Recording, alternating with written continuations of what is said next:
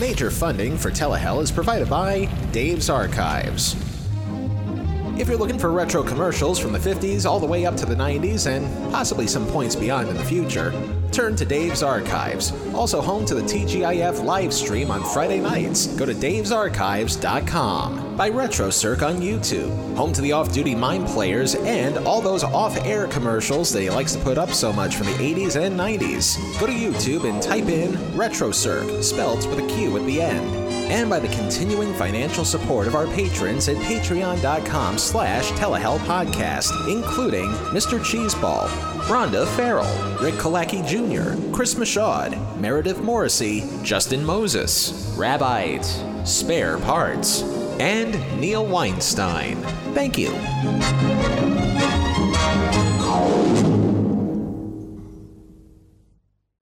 The following program is not being endorsed by Pepsi, nor is this an endorsement of Pepsi Cola Products Incorporated.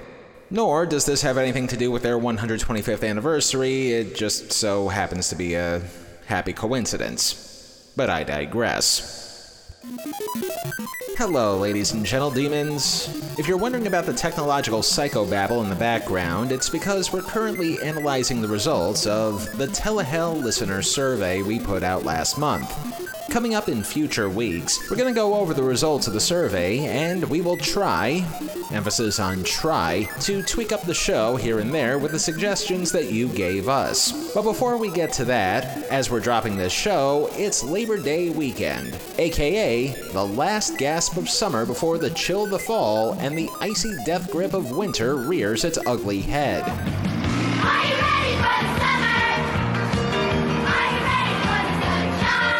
And that got us to thinking. Among many activities people do this time of year, what is something that people do a lot of during the summer? Barbecues? Certainly. Go on road trips? Sure, if you can afford them. Go to the movies? Maybe if you're fans of Barbie and Oppenheimer and very little else, it seems. One thing's for sure, though no matter what situation you find yourself in during the summer, perhaps the most common thing to do is to stay cool in general. And while it's tempting to waste precious money and energy on air conditioners, there's certainly a more cost efficient way to do that.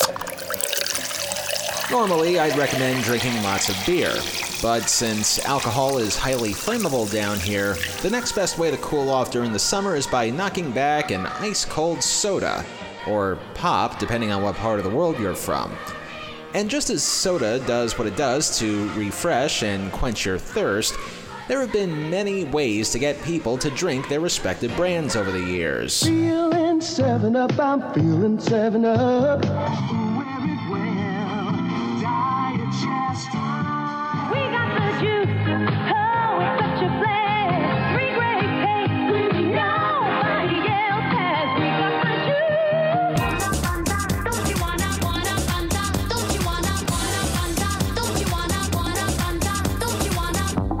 the way it should be.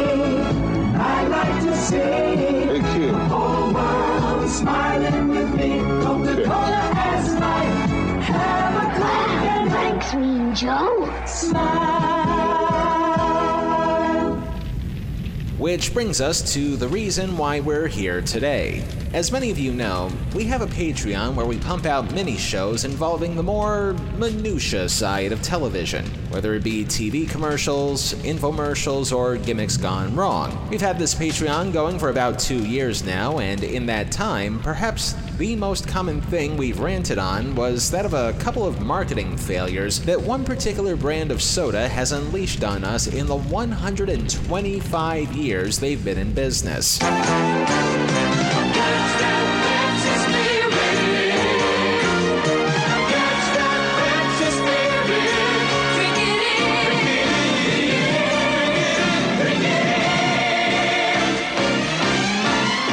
Since it's the unofficial end of summer, and since we're looking for ways to kill time until we return in November, and since one of the takers of our listener survey says that we should bring more of these mini shows out from behind the paywall, we're going to take care of all three of those wants and needs by presenting to you the times when we took the fizz out of just some of Pepsi's best laid plans. You're about to hear four stories of how Pepsi's marketing department may have consumed one too many bottles of Coca Cola to come up with their ideas, and they will be presented in chronological order of air date in a collection that we're calling The Pepsi Saga. This first tale originally aired on October 1st, 2021, and chronicles the tales of a certain pop star trying to tie in her newest music video to our soon to be favorite soda. Telehell presents premium content of the damned. If we're going to relaunch this segment, the very least we can do is not only hit on an easy target, but one that, rightfully, pissed off a lot of people when it first happened over 30 years ago. With that said, one of the more superfluous events to take place during the 1980s and part of the 1990s was when America's soda manufacturers seemingly went to war with each other. And while there were many brands to choose from, the two major players were the Coca Cola Company and PepsiCo. Born only two years apart, both companies have waged a war on consumers' thirst for well over 100 years. And to this day, the fight wages on. Though not as fiercely as the rivalry was back in the 1980s, especially when Coke infamously changed its formula and Pepsi became the choice for a new generation. It seemed as though for a period of time, Pepsi would overtake the lead in terms of sales, marketability, and overall popularity, and continued to do so into the 90s. Pepsi did this largely by recruiting the top pop stars of the day in an effort to have the top pop in soda. Most famously, the likes of Lionel Richie, Tina Turner, and of course, this guy. Pepsi presents Michael Jackson. Of course, Coke was not to be deterred thanks to their equally sizable roster, including Sting, Whitney Houston, Cyndi Lauper, and George Michael, which is all the reason I need to play this clip. Look at my butt! Excuse it's me, a force to be George. reckoned with. Accept it before it destroys you. But in sizing up both soda companies' talent rosters, that left Pepsi short a superstar. Who do they get to even things out? One of those ways that Pepsi thought they could jump far into the lead of the Cola Wars was when in 1989, Pepsi thought the next generation of soda sales would be ushered in by this human controversy lightning rod. Madonna. Oh, yeah, she's pretty stupid. That, that's something we can all agree on, right? Right? Absolutely, yeah, Francis. Oh, major idiot. If Michael Jackson was the king of pop back in the 1980s, Madonna was certainly one of its queens. Or at the very least, a rebellious princess who would do anything to get attention, no matter how provocative it would be. Nevertheless, the young Miss Ciccone pretty much had the world on a string for most of the 80s and 90s thanks to her music, her slightly questionable movies, and the various ways she would try to grab a captive audience. So much so that shortly after the turn of the new year of 1989, Pepsi spared no expense to secure the services of the Material Girl in an effort to topple Coca Cola while they were still licking their wounds from their new Coke fiasco. An estimated one year, $5 million contract was used to hire the star of the college film A Certain Sacrifice to be Pepsi's voice of the next generation. And America's Kabbalah enthusiast would agree to the deal on one condition that in exchange for promoting the soda, she would then use that commercial to promote not only her upcoming concert tour, but also the world premiere of a music video that would air on a certain cable channel that was once devoted to playing music on television. But I'm kinda blanking on the name of it.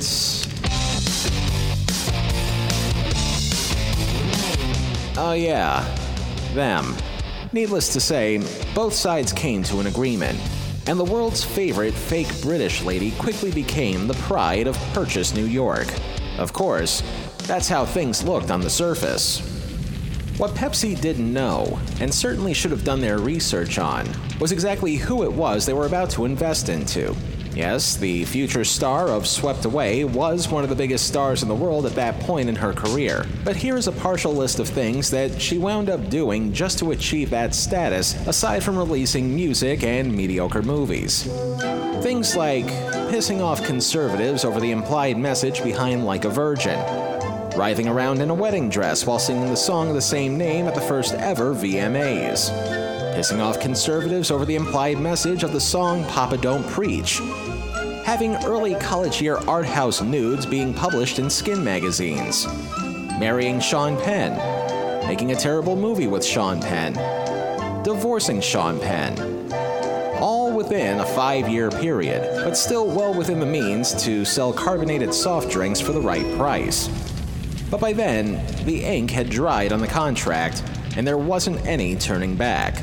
The first point of no return happened when, during the night of the 1989 Grammy Awards, and for the week leading up to the big reveal, a teaser for what would eventually be Pepsi's two minute commercial promoting both themselves and the future hijacker of Don McLean's best work. A move which, by the way, had seldom been done in advertising before, but nowadays seems pretty common. A commercial for a commercial. no matter where you are in the world. On March 2nd, get to a TV and watch Pepsi's two minute Madonna commercial. Featuring her latest release, Like a Prayer, for the very first time. That commercial would air during the night of March 2nd, 1989. Ironically, during the airing of a TV show whose own fallen star did commercials for Pepsi's rival. Attention, Pepsi drinkers, introducing the new taste of Coca Cola, the best Coca Cola ever. That's all I'm going to say. In fact, that's all I have to say. But I strongly digress. The spot starts innocently enough, with the future Eva Perón watching footage of her eight year old self having a birthday set to the tune of her future chart topper, Like a Prayer.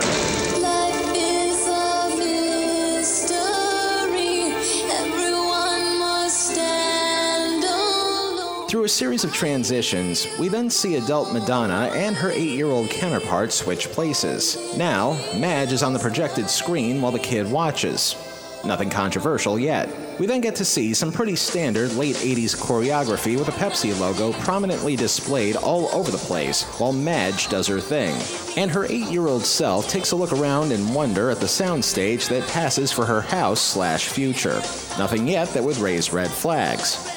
We then see the future star of A League of Their Own reliving her Catholic school days as she does a couple of dance moves among the school children, who, given that it's a Catholic school, would probably be facing the wrath of a nun's ruler if they followed suit. But again, nothing bad is happening. The commercial reaches its crescendo as Breathless Mahoney continues to dance alongside various backup crowds and even a gospel choir, ultimately ending with eight year old Lady Gaga Sr. getting transported back to her black and white world, while adult Madonna smiles approvingly at her while giving the little girl a simple request. Go ahead. Make a wish. And that's it? That's the thing that caused a lot of trouble for everybody? I mean, this is commercials of the damned. And quite honestly, the most damning thing about this may be creating a time paradox by having eight year old Susan being desperately seeked take a look into her potential future and not being able to touch anything. So, say it the butterfly effect. So, what gives? Sorry to throw a curveball, folks, but this is going to be one of those rare times, and hopefully the only time, when the commercial itself is not what caused the problem, but rather the aftermath from it. As we mentioned, the actual purpose of the Pepsi commercial was to help promote Madonna's new album and the title track from that album, two minutes of which we actually got to hear in the Pepsi commercial. But that wasn't the entire song, nor is it the reason why people remember it.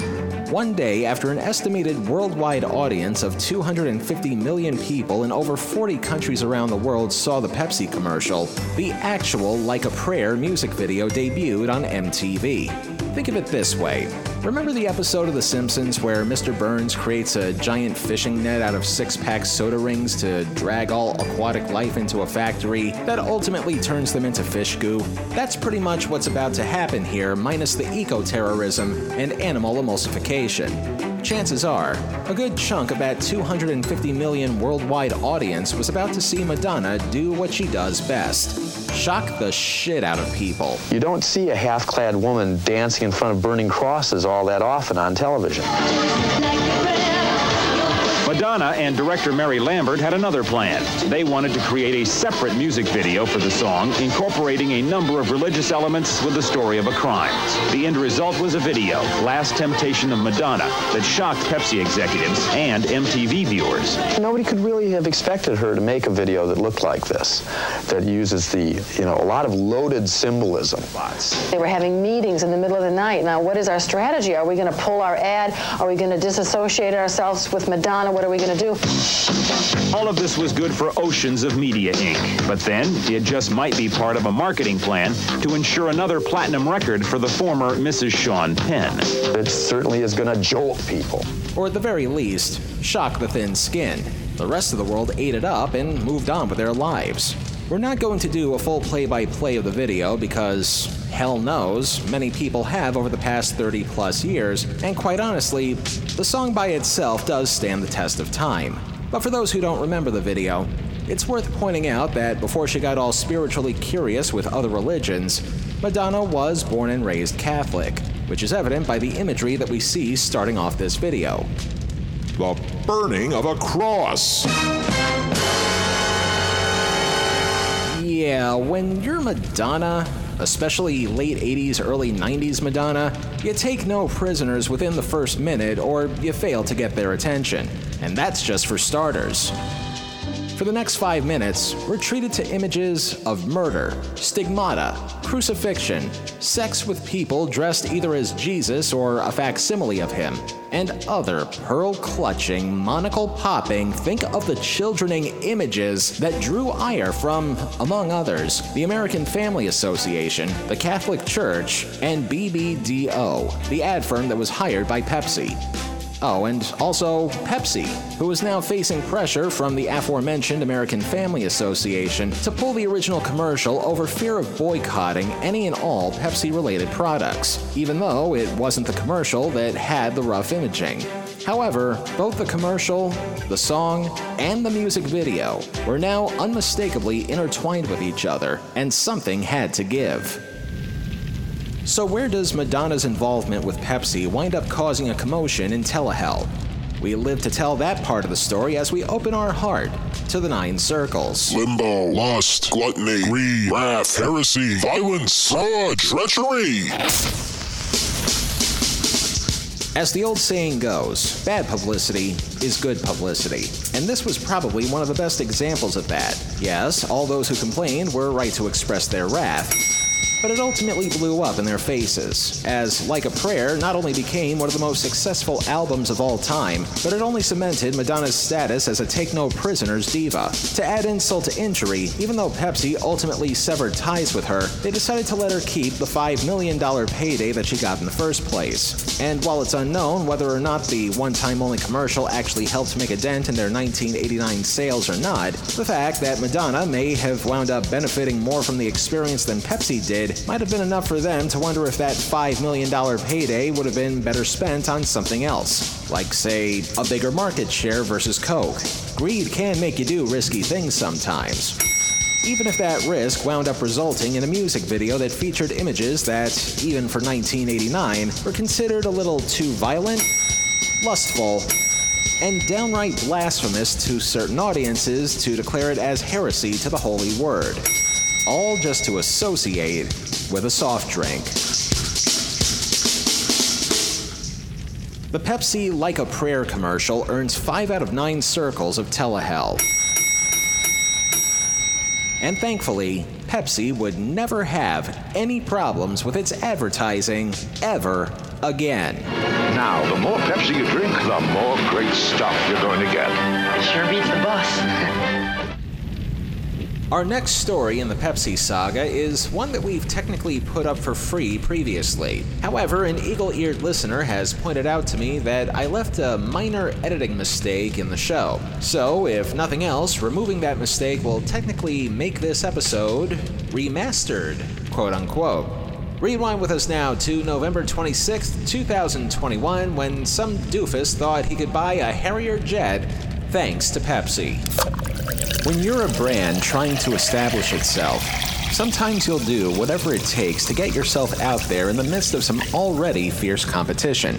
Same thing goes for if you're a brand that's already been established. You come up with new and better ways to let the public know that you still exist. Some brands do this through certain modifications, like, for instance, changing the recipe on a soft drink or adding an accessory to a sneaker, just to name a few examples. But the rest of the time, people try to win over consumers by offering something extra that not only goes along with the product, but does everything in its power to make sure that you are permanently entwined to the main product. More often than not, this is done through a process called brand loyalty, a marketing term that describes a consumer's positive feelings towards a brand and their dedication to purchasing the brand's products or services repeatedly, regardless of deficiencies, a competitor's actions, or changes in the environment.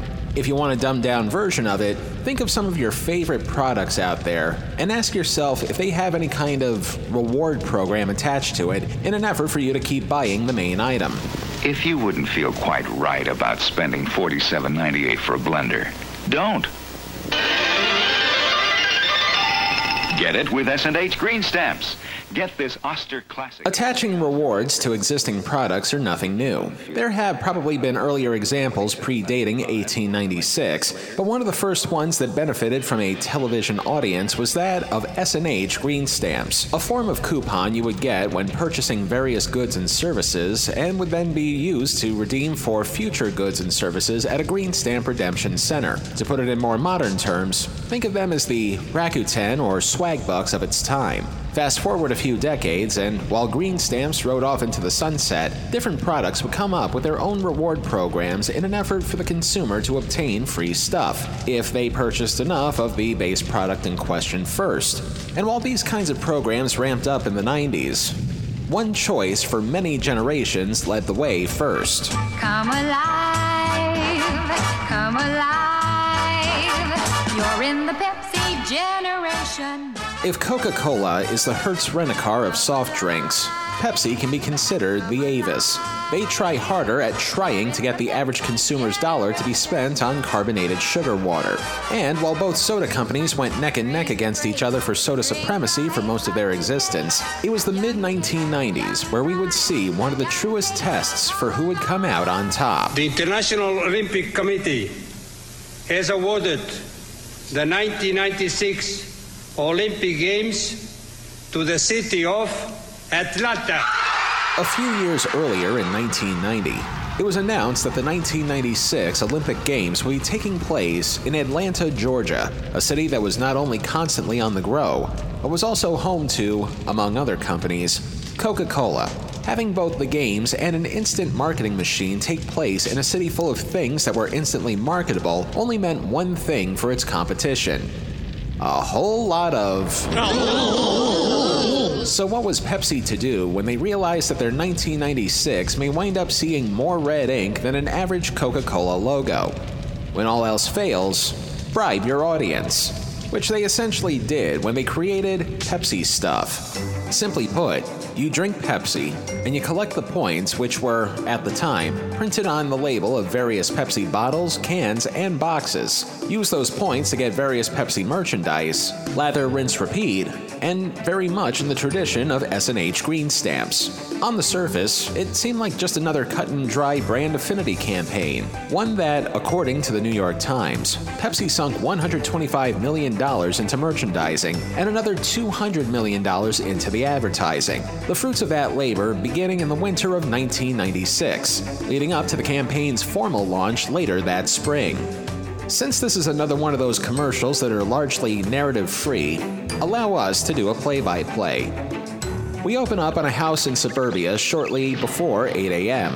A young man is seen waking up and wearing a Pepsi branded t shirt with a caption that its Pepsi stuff value was 90 points. Next, we see the man put on a Pepsi leather jacket, valued at 1,400 points. Based on the price tag, I hope this kid takes a lot of gas X. Next, the kid puts on a pair of Pepsi branded sunglasses, valued at 125 points. And then the announcer tells us what this is all about. Introducing the new Pepsi Stuff catalog. Just as a mysterious object whooshes through the sky, the object? Nothing more than your typical, common Harrier fighter jet that takes the kid to school. Now, the more Pepsi you drink, the more great stuff you're going to get. Sure beats the bus. Alleged value of the jet? 7 million points. And the notion that the kid may very well have contracted a serious case of diabetes and kidney stones from drinking that much soda in the first place. To the average TV viewer, that was certainly a way to get one's attention. To a business school student named John Leonard, however, he wanted Pepsi to put its money, its points, and its rewards where its mouth was. And from here, we're going to let this 1996 piece from CBS News tell the rest of the story.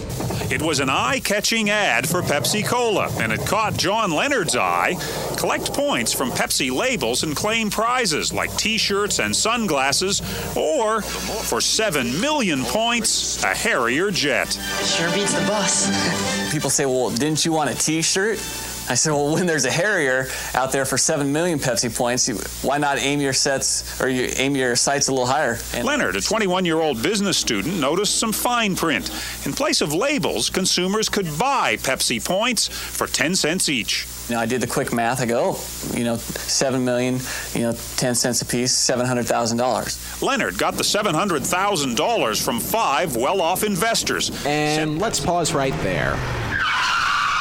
Too often, we forget that the 90s was probably the last decade with balls in it. And this kid certainly had a big brass pair of them for being a business student who could just casually ask venture capitalists for a six figure sum just to show up a soda company. But go on. Leonard sent Pepsi 15 labels and a check and waited for his jet. Pepsi's response the ad was just a joke. Tens of millions of Americans and, and people around the, the, world saw the spot, got the joke, and laughed. Mr. Leonard saw the spot, hired business advisors and lawyers, and decided to take legal action. So now, let's talk about the resulting lawsuit that came just because a Harrier jet was being advertised with little to no fine print.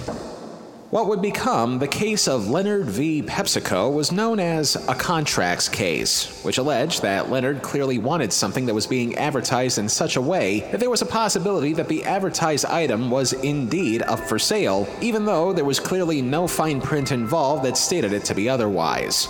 Think of it as the real life equivalent to Bart Simpson winning and subsequently not, but ultimately getting his own elephant. Hey, they're playing the elephant song! I love that. Reminds me of elephants. Only with more litigation. Litigation that ultimately resulted in Leonard losing his case in 1999 on the grounds that the commercial was, quote, evidently done in jest, and that, quote, the notion of traveling to school in a Harrier jet is an exaggerated adolescent fantasy. But the key takeaways from the case were the following. Number one, it was found that the advertisement featuring the jet did not constitute an offer under the Restatement Second of Contracts, which is a whole nother can of legal worms that you may want to listen to a law themed show about. But in short, the fact that the jet wasn't put in Pepsi Stuff's official catalog in the first place might have played a factor there. Number two, the court found that even if the advertisement had been an offer, no reasonable person could have believed that the company seriously intended to purchase a multi million dollar fighter jet, new or used, and especially for the price tag of $700,000. And number three, the value of the alleged contract meant that it fell under the provisions of the statute of frauds. But the statute's requirement for written agreement between the parties was not fulfilled, so a contract had not been formed. The court also made several observations regarding the nature and content of the commercial, as well as the real world logistics of such a thing happening in the first place, including the notions that teenagers can't fly jets, and even if they had all the training in the world to do so, they would probably not be able to use one anyway since they're primarily designed for military usage, not for civilians, and that certain features had to be removed from the jet in order for it to be used for civilian use. To say nothing of the price tag that Harrier jets would have anyway. As of 1996, the most basic model would go for about $34 million, a far cry from the $700,000 that Mr. Leonard would pony up. But Pepsi thought ahead for that too. In light of the pending lawsuit, PepsiCo would alter their commercial slightly so that the price of the jet would now cost the typical Pepsi drinker 700 million points, or about $70 million in Pepsi points, or enough to buy two Harriers. But just to be sure nobody would fall for this trick again, the ad wizards at Pepsi also made sure to include a just kidding underneath the price tag in parentheses. Something that Pepsi should have done in the first place so that all this frivolity would never happen. In spite of the loss, it was really more of a wash since Pepsi never cashed in Mr. Leonard's money, and therefore Leonard didn't have to lose money over it either. Money that I hope was returned to the investors who wanted to take part in this for some stupid reason. So, where does the tale of Pepsi and their falsely advertised Harrier jet find itself on the runway of Telehell? Uh, this is your captain speaking. We are now making our final descent into our nine circles. Roger. Limbo, lust, gluttony, greed, wrath, heresy, violence, fraud, treachery.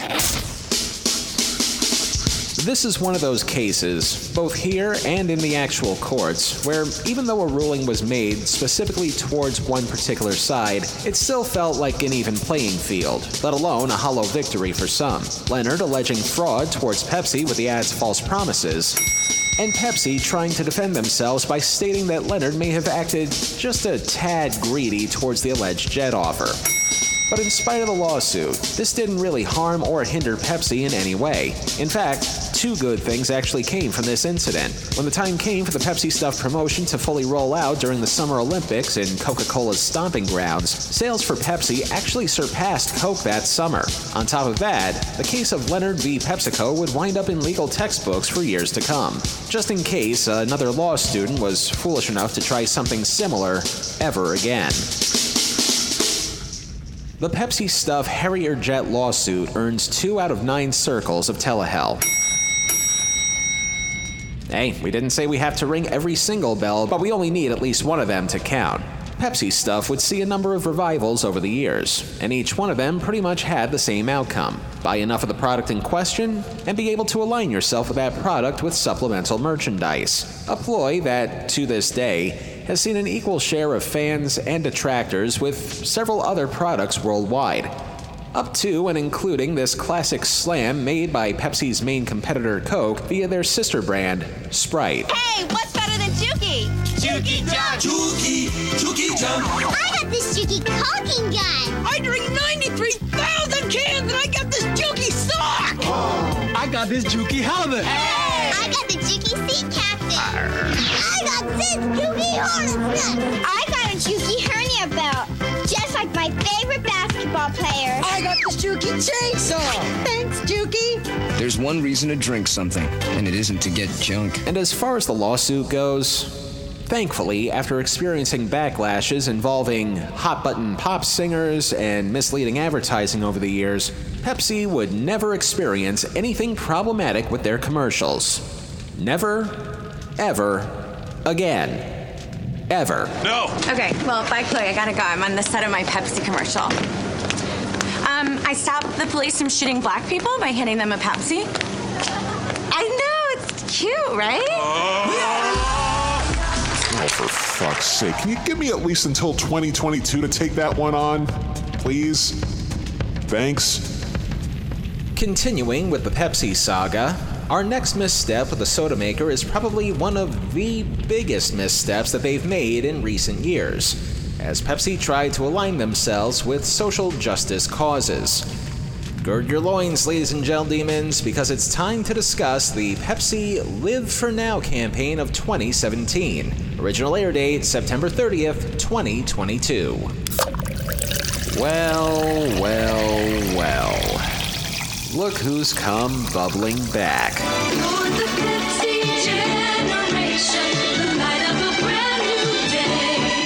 We've covered a couple of Pepsi's biggest marketing missteps in the past. From aligning itself with Madonna as she launched her, as of 1990, most controversial song, to the time when some poor fool tried to sue them because they couldn't give him a Harrier jet, to a number of points in between that we have yet to get to. But since this is our first mini show of the season, you know we have to start things off with a bang.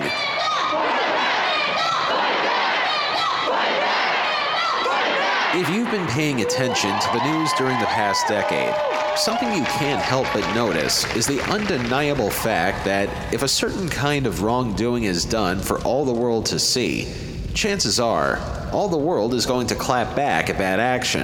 And while we do applaud the work of protesters around the world for all the causes they raise awareness for, something we can all be in universal agreement on is that protests, no matter if the cause is good, bad, farsighted, or short sighted, should never be commercialized. A lesson that Pepsi should have learned in the year 2017.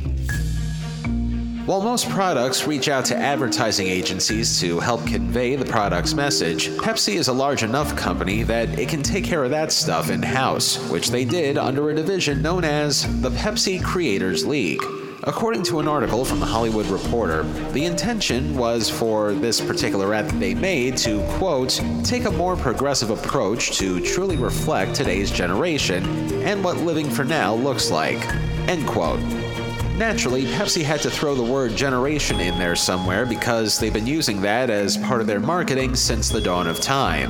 You're in the Pepsi generation. It's the Pepsi generation. Across the nation, it's the Pepsi generation. Come on, come on and join the Pepsi generation.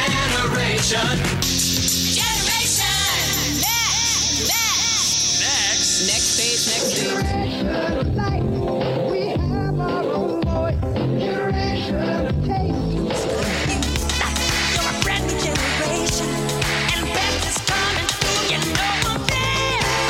As for what the current generation was living like these days, I guess it depends on which generation you're trying to cater to. Not generations X, Y, or the millennials, because they were starting to reach the point in their lives where soda may not be as good for them as it used to be. So, of course, they had to aim younger, and to the far end of the alphabet. Generation Z, or the Zennials, were going to be the target demographic here. After all, the children are our future, and what they do with that future is entirely up to them. Of course, said future is going to continue to be murky so long as there are still things in the world worth fighting for. So, with that, Pepsi's Creative League came up with an idea where the hope would be for people to come together at the most tense of times. The commercial, which would debut as a largely dialogue free short film as of April 2017, would help reflect that message being delivered as such. Set to the tune of a pop song called Lions by Skip Marley, and yes, if you're wondering, he is Bob's grandson, we start with a can of Pepsi being snapped open as we slam cut to shots of various examples of diversity, including, in no particular order, an Asian cello player celloing his heart out on the roof of a building, a Middle Eastern woman, hijab and all, working on her freelance photography job, two girls of an undefined relationship having lunch, African Americans breakdancing, people of all creeds and codes protesting for something while holding signs that say love and join the conversation. And to top it all off, who better to represent the Zennials than an onlooking Kendall Jenner, who, in the middle of a photo shoot, decides to join in with everybody on whatever it is they're complaining about. All this leads to the climax of the short film slash commercial, when, in a sea of blue, the protesters face off against a sea of a different kind of blue, as Kendall Jenner casually grabs a can of Pepsi, offers it to an officer, and sure enough, Whatever it was that these people were protesting was never a problem again. And all because somebody who was on the fringe of the fringe of the fringe of being famous gave somebody decked head to toe in riot gear something to drink. Cap off the film with Celebrating in the Streets, and the next in a long line of memorable taglines for Pepsi. Pepsi, live bolder, live louder, live for now. The reaction to the spot, as I'm sure you could have guessed, was nothing if not subtle. Next tonight, the ad trying to sell soda using themes of policing and race. Tonight, that ad has now been pulled after unleashing outrage across this country, including Martin Luther King Jr.'s own daughter. If you've ever been to one of these protests, this made it look like a block party, like it was everyone having a good time. And if you've ever been or witnessed any of these protests, I don't care what it's for, if it's Black Lives Matter or it's people fighting for abortion rights or people opposing abortion rights, whatever it is, these are people who are deeply committed to values and are worried. They're worried for their future, for their kids' future, for their grandkids' future. It's not a party. And this minimized their struggle and their fight. This commercial ends with a message even more profound than join the conversation. Live for now. I think I'm reading that correctly. Is that, is that how you're supposed to? For now. For now. Like, live, yes. Live. Live for now, especially if you're Pepsi's marketing department, because I don't think you guys are going to be there for long. And not to be outdone, my favorite reaction to this ad was how Saturday Night Live handled it slash commented on what everybody in the known universe was thinking at that moment. Okay, well, bye, Chloe. I gotta go. I'm on the set of my Pepsi commercial. Um, I stopped the police from shooting black people by hitting them a Pepsi. I know, it's cute, right? Runner up for Best Parody goes to this recent episode of The Boys on Prime Video, which doubles down on the tone deafness of the original ad. Where are those people going? There's a protest on the street. I think I'm gonna check it out. Hey, Train, where are you going? Almost ready to shoot. This is important.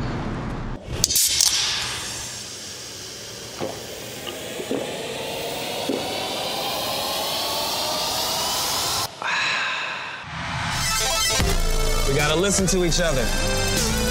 A Train's Turbo Rush Energy Drink.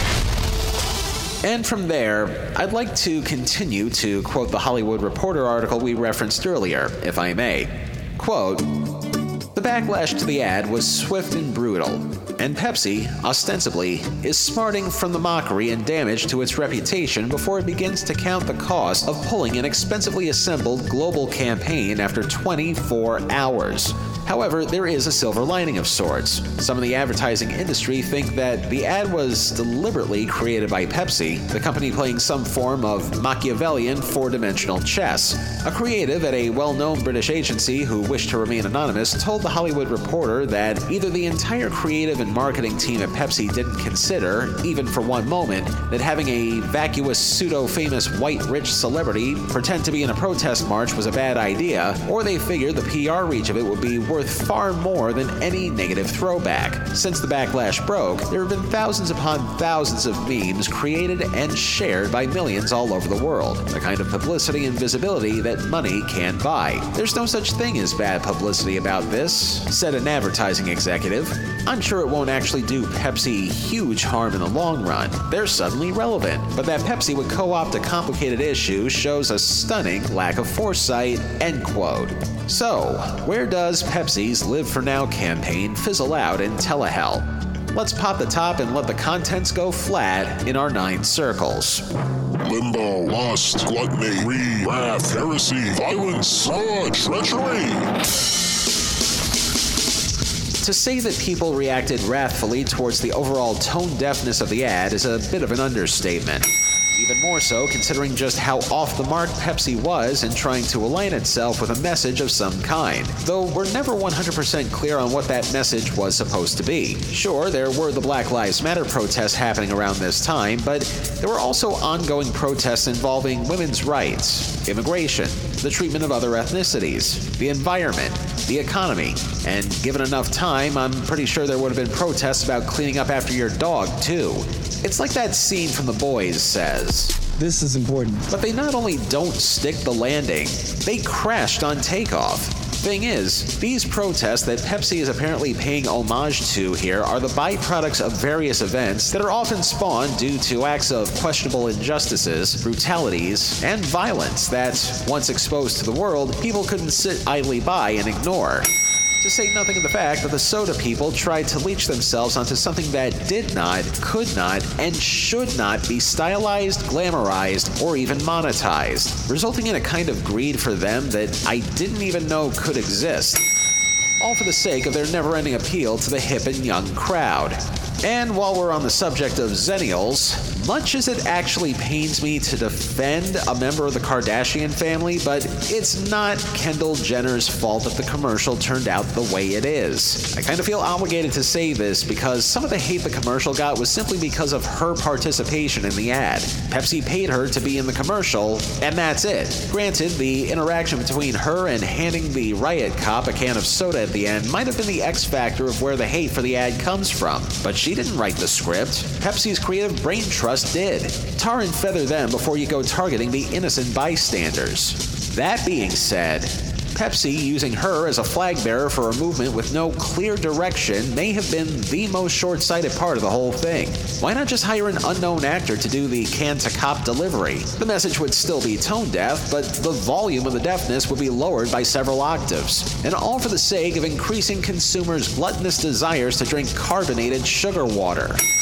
All in all, despite the bad press that Pepsi got for the ad, it did do one thing right. It helped put Coca Cola's sales into the lead once again. Oh, and by the way, that also tags the commercial for fraud. Because way back in 1971, that other soda maker tried to unite people in a positive way, and at least that message was less crass than what took place 50 years later.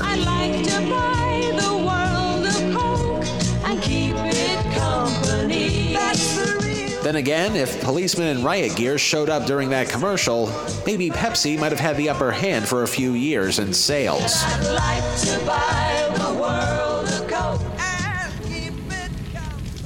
The Pepsi Live for Now ad earns 5 out of 9 circles of telehell. And it's spots like these that make me pine more for the days when all you had to do to advertise something was just show a product, tout its features, show the product being used, and then wrap it up in a nice 30 second package. For our final entry, for now, in the Pepsi saga, something that's a lot more lighthearted in comparison that also fizzled out in Pepsi's face. This time around, what could possibly go wrong when Pepsi teams up with one of the biggest monoliths in technology to offer the youth of America relatively free music?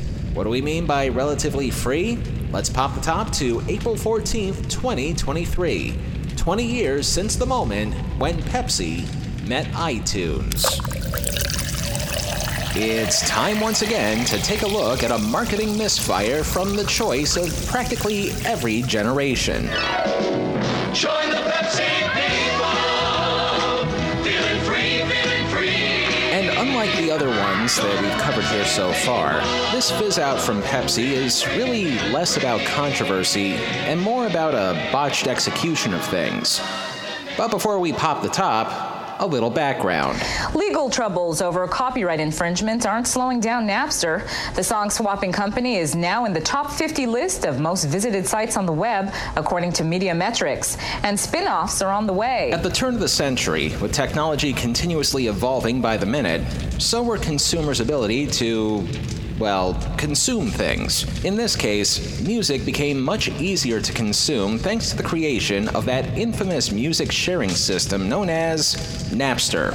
Short version, Napster's initial intention was for people all over the world to share their music collection with other people in an effort to increase a global sense of community and common interests. That Metallica song you like? Maybe somebody in Finland likes it too. Trying to save up your allowance to buy the new Destiny's Child CD? No need with Napster since you could download the album digitally and for free. And therein lies one of the biggest problems the program had. Sure, people would be able to download music free of charge with seemingly no strings attached, save for one particular string the size of a bungee cord. A federal court ruled Monday Napster must stop allowing music fans to swap copyrighted material. They got plenty of money from their tours and things like that. Can't play an MP3 on your stereo in your car, but it's, they just get over it. But fellow student, I think that paying wouldn't be such a bad idea because it would put that money back into the recording industry and keep our jobs going.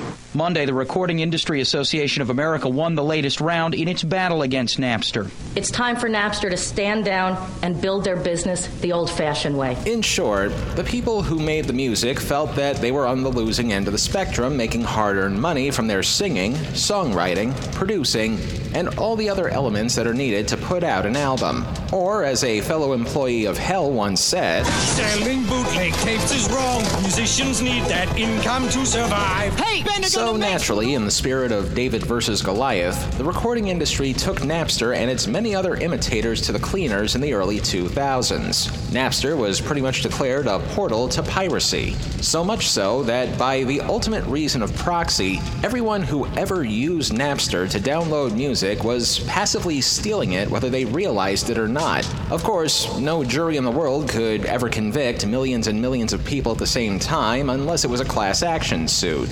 If only there was a legal way to pay for music while still being able to enjoy the convenience of downloading it. But it would take a technological super genius to figure that out. So, what are we going to focus on next? Well, we're going to change all this today with something we call iTunes.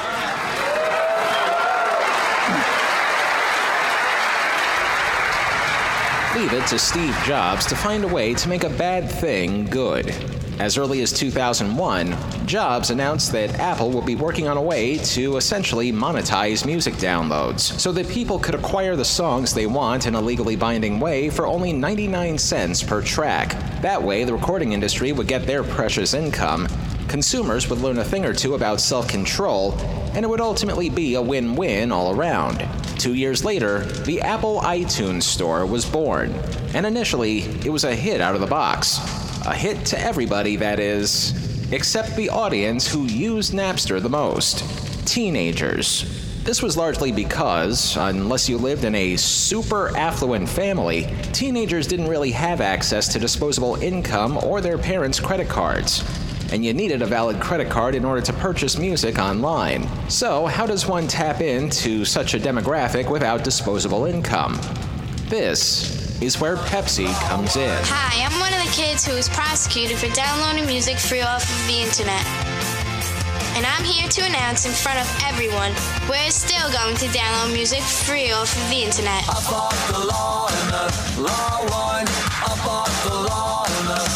In the fall of 2003, Apple announced a joint venture with the Generational Soda Company that would lead up to one of its biggest giveaways that they would ever have.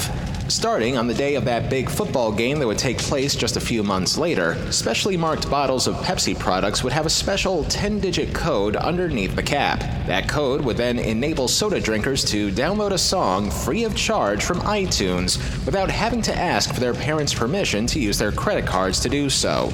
A total of 100 million of these codes would be printed. Factor in the sales tax, and that would add up to roughly $100 million that both Pepsi and Apple would sink into the campaign.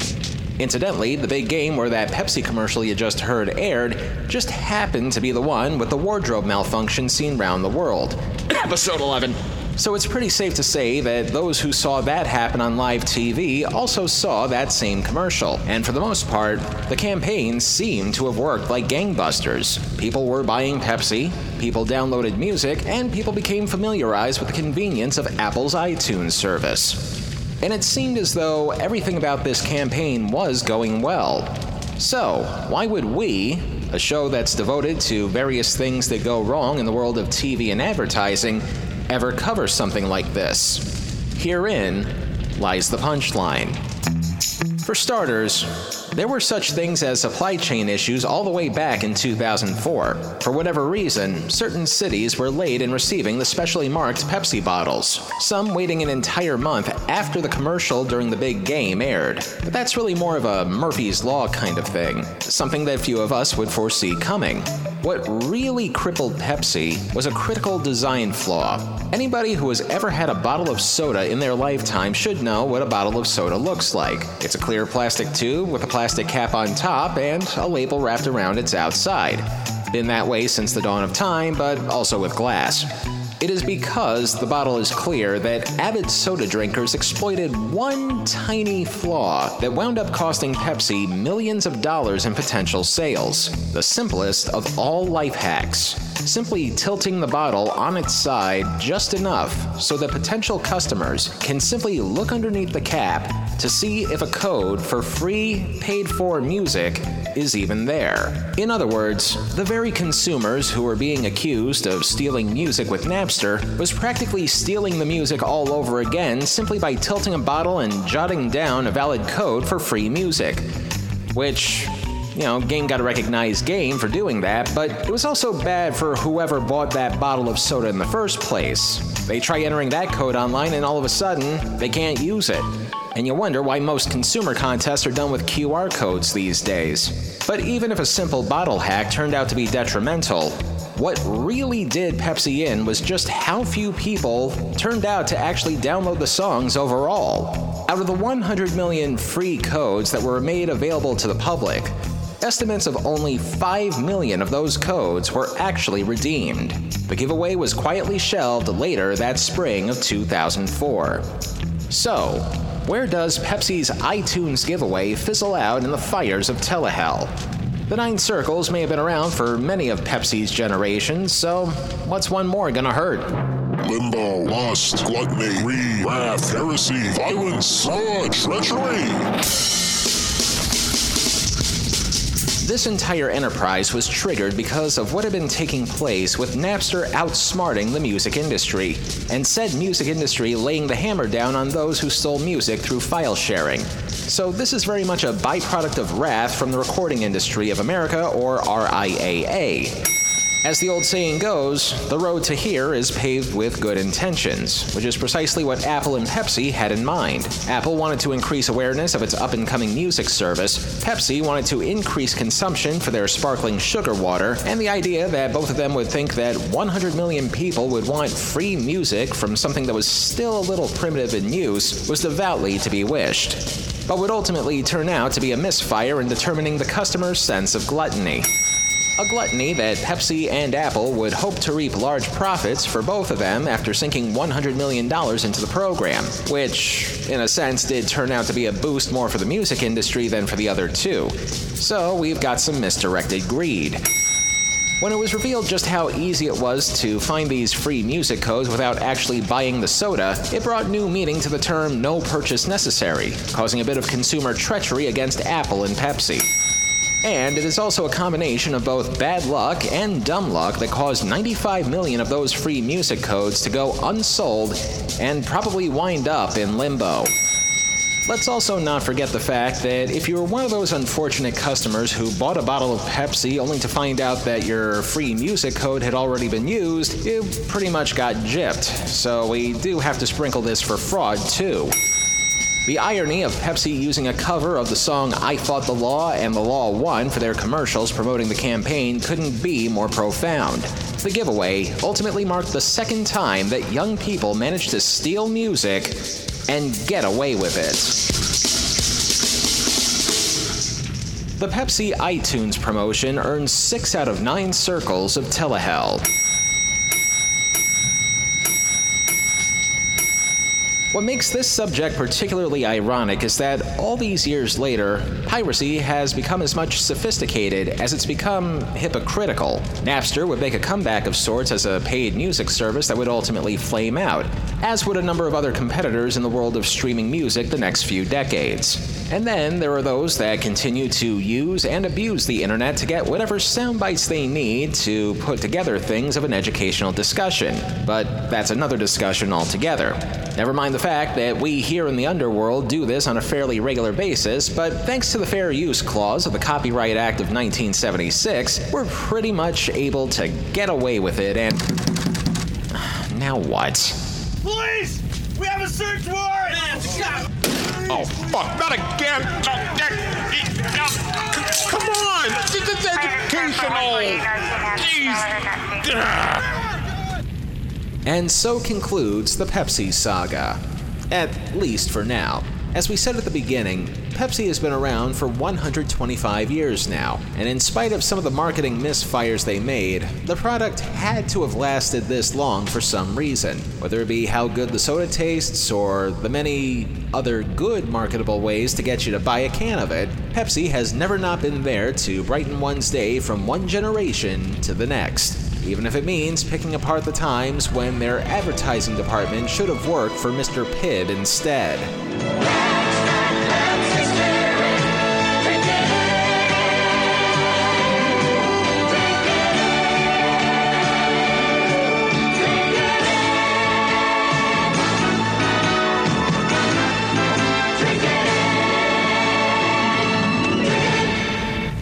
That'll do it for this one.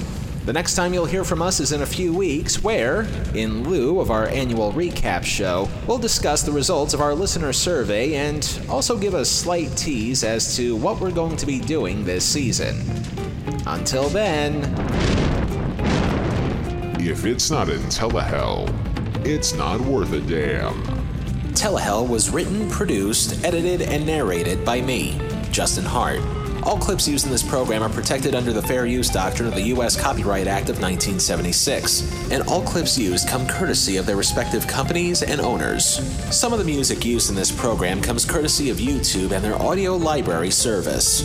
Telehell is a production of Horton Road and is distributed by Libsyn. A lot has changed in the world of social media since we last spoke. Particularly, the place where you tweet is no longer tweetable. But we're still there, just under the letter X. We're also still on Facebook, and yes, we're also even on Bluesky now. Though I hear you kinda need an invitation code to get in. I'm working on that, but try to follow us on Bluesky anyway. That's X, Facebook, and Bluesky, all three of them, at Telehell Podcast. But aside from socializing, do not forget to like, comment, rate, subscribe wherever you hear this show. That's the only way you can get people to know that we exist. See you later.